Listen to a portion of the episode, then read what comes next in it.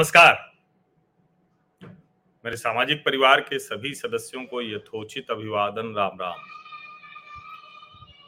देश में जिस तरह का माहौल बन गया और जिस तरह से दो हत्याओं के बाद जो नबी की शान में गुस्ताखी कहकर दो हत्याएँ की गईं उसके बाद देश में एक भय का माहौल बन गया। और वो भय का माहौल बनने के पीछे एक वजह यह भी थी कि भारतीय जनता पार्टी ने पॉलिसी के तौर पर, नीति के तौर पर तय किया था कि इस मामले में हम कतई आक्रामक नहीं होंगे। वैसे भी भारतीय जनता पार्टी की अपनी सरकार है। नरेंद्र मोदी एक संघ प्रचारक प्रधानमंत्री हैं। और जिस तरह की दुनिया में स्थितियाँ हैं, उसमें सरकार के तौर पर, सत्ताधारी दल के तौर पर यह गुंजाइश नहीं है कि वो ऐसा कोई रुख, ऐसा कोई कहें कि कुछ ऐसा करते दिखें जिससे कि लगे कि नहीं नहीं, ये तो सरकार ही यहाँ सांप्रदायिक विभाजन करा रही है। और उस पर भी चूँकि नूपुर शर्मा के बयान को आधार बनाकर किया जा रहा है, हालाँकि जो इस्लामिक स्कॉलर हैं जो टीवी पर बैठते हैं और अतीकुर रहमान जैसे लोग जो कड़वा बोलते थे लेकिन वो भी बहुत साफ़ कह रहे हैं कि नूपुर ने जो कहा वो गलत नहीं कहा और अगर गलत कहा तो उस पर बहस हो सकती है, चर्चा हो सकती है, बातचीत हो सकती है। ऐसे तो नहीं हो सकता कि किसी की हत्या हो जाए, किसी को मार दिया जाए। और एक बहस, एक चर्चा टीवी चैनलों पर भी, जो एक आक्रामक बहस थी, वहाँ से बदलती हुई इस जगह पहुँची कि आखिर हम लोग इसकी बात भी करेंगे क्या? इसका इलाज क्या है? और मैंने एक ट्वीट किया था, उस पर कई लोगों का मेरे पास फ़ोन आया और लोग जानना चाहते थे कि ये मैंने जो ट्वीट किया, ये यूँ ही कर दिया या इसके पीछे कुछ सोचा, समझा। मैंने कल एक बजकर इक्यावन मिनट पर लिखा, मेरी याद में इतनी असहाय भाजपा और भाजपाई कभी नहीं रहे। जब मैंने लिखा तो मुझे बहुत अच्छे से ये ध्यान में था कि मैं क्या ये लिख रहा हूँ। क्योंकि भारतीय जनता पार्टी के नेता प्रवक्ता नूपुर शर्मा प्रकरण के बाद पार्टी ने पहले तो अपने प्रवक्ताओं को टीवी की बहस में भेजना बंद किया। अभी कल से फिर कल परसों से भेजना शुरू कर दिया है। लेकिन उस विवाद पर भाजपा कुछ भी बोलना नहीं चाहती। और कहा जाता है कि प्रधानमंत्री नरेंद्र मोदी इसको लेकर बहुत स्पष्ट हैं। वो जो इस्लामिक आतंकवाद है, उससे मजबूती से लड़ाई लड़ने के लिए तैयार हैं। भारत सरकार के तौर पर उस नीति में कहीं कोई बदलाव नहीं है। लेकिन टीवी की बहस में, चर्चा में इस तरह से वो बातचीत करने देने को तैयार नहीं हालाँकि बहुत से लोग ये भी कहते हैं कि आखिर भारतीय जनता पार्टी ने जब इसको इसी तरह से बढ़ाया था तो अब भला वो कैसे इससे पीछे जा पाए और जो भाजपा के प्रवक्ता हैं, भाजपा के नेता हैं, जो भारतीय जनता पार्टी से समर्थन रखने वाले लोग हैं। उनसे भी जब मेरी बात हुई तो ज़्यादातर बहुत असहाय नज़र आए। और यहाँ तक कि जो भाजपा के समर्थक हों या विरोधी हों, जो टीवी चैनलों पर बड़े बड़े एनालिस्ट एक्सपर्ट और पत्रकार बैठते हैं, उन्होंने भी कहा कि बहुत डरावना माहौल है। एक वरिष्ठ पत्रकार ने तो टीवी की बहस में जाने से यह कहते हुए मना कर दिया कि कहीं कुछ मुँह से निकल गया तो कोई गला रेत देगा? या किसी राज्य के पुलिस दरवाजे पर हमारे खड़ी होगी? और इस सब के बीच में सबसे असहाय भाजपा और भाजपा ही दिखने लगे। चाहे वो इससे पहले सरकार में रहे हो, तब भी असहाय नहीं थे। चाहे वो विपक्ष में रहे हो, तब तो सवाल ही नहीं उठता, वो इतने आक्रामक होते हैं, सब कुछ रहता है। लेकिन वो असहाय होना एक अजीब सा माहौल पिछले करीब एक सप्ताह से बना रहा था। लेकिन पिछले दो दिनों में पूरी तरह से माहौल बदल गया। इसी बीच में लीना मणिमेकलाई और महुआ मोइत्रा जैसी महिलाओं के विक्षिप्त विक्षिप्त बयान भी आए। जिसमें विक्षिप्त मतलब समझते हैं ना कि एकदम ऐसी अवस्था हो जाए कि कुछ समझ में ना आए, कुछ भी बोलना ऊट पटांगा टाइप का। और उसने भारत में एक नए तरह के विमर्श की ज़मीन तैयार की। फिर लोग खोज खोज कर लागे, लाने लगे कह रहे भाई, नरेश अग्रवाल ने भी तो कहा था, संजय निषाद ने भी तो कहा था, ये सब बातें भी आई। और यह भी सामने आया कि दरअसल भारतीय जनता पार्टी कुछ भी कहे, लेकिन कई ऐसे लोग हैं जो इस बहस को एक तरह से कहें कि उनके जो अपने नैरेटिव के खिलाफ भी करते हैं। लेकिन यह तो सच है कि हिंदू भावनाओं का, हिंदू आराध्यों के चित्रण का, उसके अपमान का ये पहला मामला नहीं था। लोग करते रहे। अब वो भारतीय जनता पार्टी में आ जाएँगे तो हिंदू उन्हें मान लेगा, ये तो होने से रहा। और ये सारी चर्चा भी हुई। लेकिन मूल चर्चा जो है, जिसको लेकर समाज के अलग अलग हिस्सों से प्रतिक्रिया आनी शुरू हो गई थी और सबसे पहली प्रतिक्रिया आई थी उदयपुर से। उदयपुर में हज़ारों की भीड़ ने एक साथ हनुमान चालीसा पढ़ी। हज़ारों की भीड़ ने। और ये प्रमाणित किया, स्थापित किया कि जो इस देश का बहुसंख्यक हिंदू है, वो पूरी तरह से संविधान के दायरे में रहकर काम करेगा, करता है। और सिर्फ़ खुद नहीं करेगा। दबाव बनाएगा कि सबको कॉन्स्टिट्यूशनल जो लिमिट्स हैं, उसी में काम करना होगा। उदयपुर में बड़ी रैली निकली, देश के अलग अलग हिस्सों में लोगों ने किया।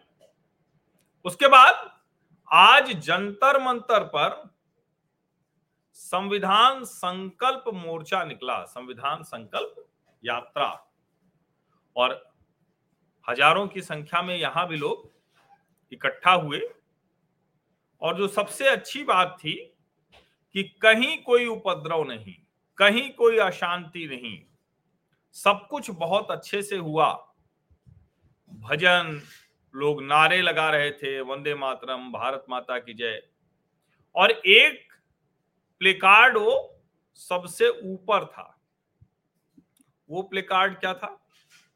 वो प्ले कार्ड ये था कि देश संविधान से चलेगा, शरिया से नहीं। ये भीड़ है आज के प्रदर्शन की। भगवा झंडा, तिरंगा, ढोल, मृदंग, मजीरा, ये सब लोग लेकर जंतर मंतर पर जुटे। और लोगों को किसी तरह की मुश्किल ना हो इसलिए पहले से ही रूट तय था, निर्धारित जगह पर प्रदर्शन हुआ, निर्धारित जगह से यात्रा निकली। और सबने बहुत स्पष्ट तौर पर कहा कि ये वाला तमाशा नहीं चलने दिया जा सकता। किसी को भी संविधान से छेड़छाड़ करने की एकदम इजाज़त नहीं होनी चाहिए। और वो इजाज़त किसी को नहीं होनी चाहिए मतलब किसी को नहीं होनी चाहिए। पहले जो है वो सब छोड़िए। आज एक बयान आया, कोई मध्य प्रदेश के ग्वालियर का मिर्ची बाबा है। और वो मिर्ची बाबा भी कुछ गला काट प्रतिस्पर्धा में शामिल हो रहा है। वो शायद उसको अनुमान नहीं है कि यहाँ तो कोई उसको रिस्पांस मिलने नहीं वाला है, न तो उसके कहने पर कोई गला काटने जा रहा है। ये कम से कम हिंदू तो नहीं करता है, करना भी नहीं चाहिए। और अगर उसके करने से, कहने से कोई करने की तरफ़ जरा सा शतांश भी तो ये बहुत खतरनाक होगा। हिंदू को, अगर हिंदू कोई बाबा नहीं रहने दे रहा है, और मैंने उसके बयान को, उसके वीडियो को ट्वीट करते हुए लिखा, मध्य प्रदेश के ग्वालियर का मिर्ची बाबा बताया जा रहा है। शिवराज सिंह चौहान, आपके राज में कानून का जरा सा भी भय नहीं रह गया है क्या? किसी को भी इस तरह की भड़काऊ बयानबाजी की इजाज़त नहीं होनी चाहिए। तत्काल गिरफ्तारी हो। और सिर्फ़ इतना नहीं है, मैं थोड़ा सा आगे सोचता हूँ। एक और ट्वीट मैंने किया उसके तुरंत बाद, जो मेरा कहा हुआ है और इस पर मैं बहुत सोच विचार कर इस निष्कर्ष पर पहुँचा हूँ। और मैं कई बार कहता हूँ ना कि हम जो कुछ भी करेंगे, लोकतंत्र के दायरे में, संविधान के दायरे में जो सरकार है, उस सरकार के जो कहते हैं ना कि उस पर दबाव बनाकर, जो कानूनी दायरा है, उसको तय करा कर करेंगे। और मैंने लिखा और जब लिखा तो मैं फिर से कह रहा हूँ, बहुत सोच समझ कर ये लिखा है। नबी की शान में गुस्ताखी का अंजाम सरतन से जुदा बताकर मुसलमान दुनिया भर में यही कहते करते रहे, बहुत से मुसलमान। भारत में भी यह हुआ है, अभी अमरावती और उदयपुर में। लेकिन हिंदू धर्म में तो ऐसी कोई व्याख्या किसी भी रूप में नहीं मिलती। फिर भी अगर कोई हिंदू धर्म के नाम पर ऐसा कोई ऐलान करता है तो उसे दोहरी सजा देन यानी चाहिए, या सुबह मैंने लिखा। अच्छी बात ये कि जो बहुसंख्यक हिंदू है, उसने आज जंतर मंतर पर अपनी ताकत दिखाई और यही कहते हुए दिखाई कि देश संविधान से चलेगा, शरिया से नहीं। और मैं तो कहता हूँ कि ऐसे जितने ये बाबा या कोई भी अगर वो बयान दे रहा है तो तुरंत उनकी गिरफ्तारी होनी चाहिए। और राजस्थान में जो चिश्ती की गिरफ्तारी हुई है, जिसमें पुलिस की मिली भगत लगती है, राजस्थान सरकार कवर देती हुई दिखती है कि पहले कहा कि नशे में बोल दिया, फिर उसको जीप में जिस तरह से बैठाया है, जैसे वो थम्सअप दिखा रहा है विक्ट्री साइन दिखा रहा है, ऐसा नहीं होना चाहिए। बाकायदा सजा मिले कि लोगों का मन मस्तिष्क दुरुस्त हो और ऐसा नहीं है कि भाजपा असहाय हो जाएगी तो हर कोई असहाय हो जाएगा। राष्ट्रीय स्वयंसेवक संघ के सरसंघ चालक डॉक्टर मोहन राव भागवत ये कहते हैं कि हम लोग एक ही डीएनए है, सब कुछ एक है, भारत भूमि पर। ये सब जानते हैं कि 90 प्रतिशत से ज़्यादा मुसलमान मूलतः तो हिंदू ही है, चाहे जो कहे। लेकिन यह भी तो सच है ना कि उन्हीं मुसलमानों में से दो लोग वहाँ और वहाँ कई लोग, उन्होंने काट दिया, गर्दन काट दी, मार दिया। नाजिम पड़ोसी था, बरसों का कन्हैयालाल दर्जी का। तो जो यूसुफ है, जो वहाँ उमेश कोल्हे का सोलह वर्ष का परिचित था। और इसीलिए मैं कह रहा हूँ कि ये जितने भी लोग हैं नहीं, अभी परसों की बहस में था मैं एक टीवी चैनल पर और ए आई एम आई एम के प्रवक्ता बड़ी बड़ी बातें कर रहे थे। तो मैंने कहा, जो अकबरुद्दीन ओवैसी ने कहा और जाने कैसे वो जेल से छूट कर आ गया, पंद्रह मिनट वाला बयान नहीं, वो जो कह रहा है कि कितने तो इनके देवी देवता हैं क्या क्या नामा है, वो हैदराबादी में बोल रहा है तो मैंने तो ए आई एम आई एम के प्रवक्ता के मुँह पर यह बात कही और मैं ये मानता हूँ कि किसी भी ऐसी भड़काऊ बयानबाजी करने वाले को छोड़ा नहीं जाना चाहिए, बख्शा नहीं जाना चाहिए। लेकिन जो मैं मूल बात कह रहा हूँ कि असहाय भारतीय जनता पार्टी हो सकती है, सरकार हो सकती है, लेकिन सब कोई असहाय हो जाएँगे ऐसा नहीं है। विश्व हिंदू परिषद के जो अंतरराष्ट्रीय कार्यकारी अध्यक्ष आलोक कुमार जी, उन्होंने बहुत स्पष्ट तौर पर कहा कि ये जो देश में शरिया लागू करने की कोशिश हो रही है। ये नहीं चल सकता। और जो संकल्प मार्च था, उसमें उन्होंने बहुत स्पष्ट तौर पर यह बात कही। और उन्होंने कहा कि देखिए, ये नहीं हो सकता है कि आप लगातार फोर्स करते रहें। उन्होंने इस मार्च के बारे में कहा कि देखिए, बता रहा है सभी हिंदू समाज के सभी लोग यहाँ इसमें शामिल हुए हैं।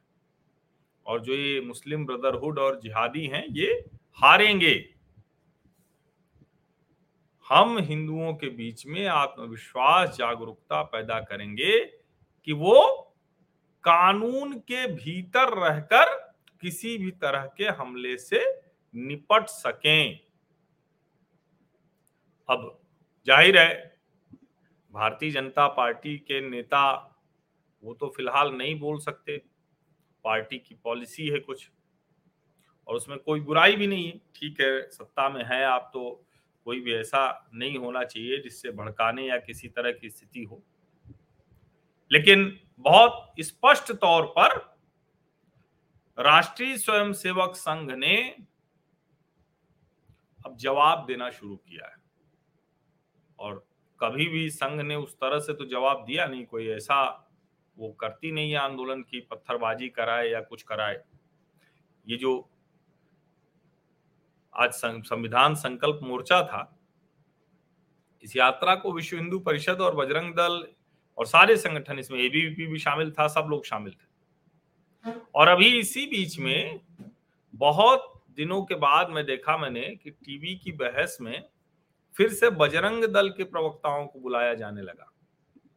और ये जो सूची है, ये सूची है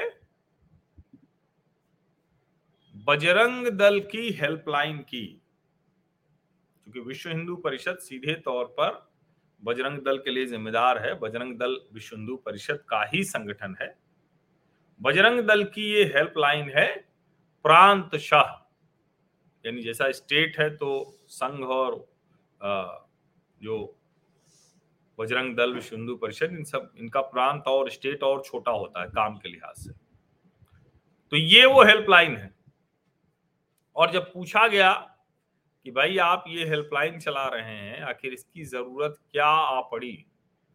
तो बहुत स्पष्ट तौर पर बजरंग दल ने कहा कि देखिए, हम ये जो हेल्पलाइन चला रहे हैं, देश भर में 35 प्रांत हैं उनके। उसके पीछे यही है कि कहीं भी किसी तरह की मुश्किल में कोई है तो वो हमें फ़ोन कर सकता है। तो एक तो ये कि असहाय भाजपा और भाजपाई हो सकते हैं, लेकिन समाज असहाय नहीं होता है। समाज से लोग निकलते हैं और विश्व हिंदू परिषद और संघ बजरंग दल ये समाज के बीच में ही काम करता है। उनकी जैसी प्रतिक्रिया आती है, उसके लिहाज से इनको एक्ट करना ही पड़ेगा। तो वो भी बहुत स्पष्ट तौर पर दिख रहा है। दूसरा, बजरंग दल हमेशा उसकी छवि एक तरह से दिखाने की कोशिश होती है और ये कहा जाता है कि देखिए, ये कर दिया बजरंग वालों ने, वहाँ वहाँ ऐसा कर दिया, वैसा कर दिया। और बजरंग दल का ट्विटर खाता है, मैं देख रहा हूँ इसमें sixty six thousand seven hundred ये फॉलोअर्स हैं। बजरंग दल ओआरजी ये उनका जो ट्विटर का खाता है। इसमें लिखा हुआ Bajrang Dal is Hindu organisation the youth wing of the VHP formation 8 October 1984 motto service safety and culture independent initiative by karyakarta. यानी ये जो ट्विटर खाता है इसको ये भी लिख दिया है कि इंडिपेंडेंट इनिशिएटिव हालाँकि जो पिंड ट्वीट है वो देश का बल बजरंग दल जिहादियों द्वारा खतरे में या पीड़ित हिंदू हमारे बजरंग दल हेल्पलाइन नंबर या उनके संबंधित क्षेत्रों से संपर्क कर सकते हैं, बाकी राज्यों के नंबर जल्द जारी होंगे। अच्छी बात यह है कि किसी भी जगह पर कोई ऐसा ट्वीट मुझे नहीं दिखा है जो कोई ऐतराज जताने वाला हो। एक श्रीराज नायर ने ट्वीट किया है कि विश्व हिंदू परिषद कुरला जिला के बालेश्वर प्रखंड प्रखंड के बजरंग दल संयोजक Shri Shivam Prajapati ji BSc IT 93 percent से पास हो गए। तीन सौ पैंसठ दिन संगठन के सभी काम करते हुए, चाहे वो बल संस्कार हो, सत्संग हो, सभी हृदय से किया, प्राउड ऑफ़ बजरंग दल कार्यकर्ता आज। और उसकी फ़ोटो उन्होंने साझा की है, और फिर नीचे वो सारी अलग अलग जो रिलीज़ है, विश्व हिंदू परिषद की और बजरंग दल की वो है। तो एक तरह से रणनीतिक तौर पर जो बदलाव कह लें, या जहाँ पहुँचना चाहिए था, अब वो वहाँ पहुँच गया है, वो कह लें इसको जिस तरह से भी देखें, लेकिन अब ये लड़ाई वहाँ पहुँच गई।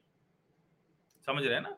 ये लड़ाई वहाँ पहुँच गई, जहाँ इसको पहुँचना ही था। आप कब तक ऐसे डरा कर लोगों को भयभीत करके, असहाय करके रख सकते हैं? नहीं कर सकते।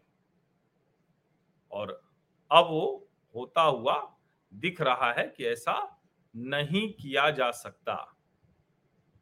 और जो हिंदू संकल्प मार्च था, उसने यह भी बता दिया कि देखिए, बहुत लंबे समय तक ये नहीं संभव है कि आप एक, जिसको कहें कि भय का माहौल बना रहे और जो समाज है, वो कोई प्रतिक्रिया न दे। तो प्रतिक्रिया तो पहले से ही दे रहे थे, लेकिन अब जो है, ये चूँकि जो दिल्ली में ये जो आज संकल्प मार्च निकला है उसने जो है इसको और ज़्यादा स्थापित कर दिया है। मुझे लगता है सरकार को भी ये सोचना होगा, सरकारों को भी ये सोचना होगा। उसमें ज़ाहिर है राजस्थान की भी सरकार शामिल है, दूसरी सरकारें भी शामिल हैं, क्योंकि ये संभव नहीं हो सकता कि आप लगातार सिर्फ़ लोगों को डराने का प्रयास करके और सोचें कि नहीं, सब चीज़ें ठीक हो जाएँगी। ये संभव नहीं है। और ये बहुत स्पष्ट तौर पर दिख भी रहा है। ये आज का जो आ, संकल्प मार्च का ये वीडियो है तो मैंने कहा ये भी आपको देखना ज़रूर चाहिए। ये विजुअल जो है कि किस तरह से आज ये संकल्प मार्च निकला है। और बहुत ही व्यवस्थित तरीके से कहीं कोई जरा सी भी गड़बड़ नहीं हुई। कोई ऐसी जिसको कहते हैं ना कि मुश्किल नहीं हुई। और इसीलिए मैं कह रहा हूँ कि ये जो पूरा माहौल है, इसको अच्छे से देख लीजिए देखिए ये है, जिसको कहते हैं ना bird eye view aerial view ये आप देखिए किस तरह से ये संकल्प यात्रा निकली है आज दिल्ली में। सरकार को भी बहुत स्पष्ट संदेश है कि देश को संविधान से चलाना होगा। कोई और तरीका ये बर्दाश्त नहीं हो सकता। ये देखिए, ये तिरंगा झंडा है। भगवा के बीच में तिरंगा झंडा ये और बहुत हज़ारों की संख्या में लोग इकट्ठा हुए और इसमें आप देखेंगे सब हैं मतलब पुरुष, स्त्री, बूढ़े बच्चे सब हैं इसमें। इसमें कोई ऐसा नहीं है कि तो एक तरह से कहें कि परिवारों से लोग निकल कर आए हैं। क्योंकि हर किसी को ये लग रहा था कि समाज में जो डर है उस डर को तो खत्म करना ही होगा। तो मुझे लगता है कि संदेश जो जाना था वो गया।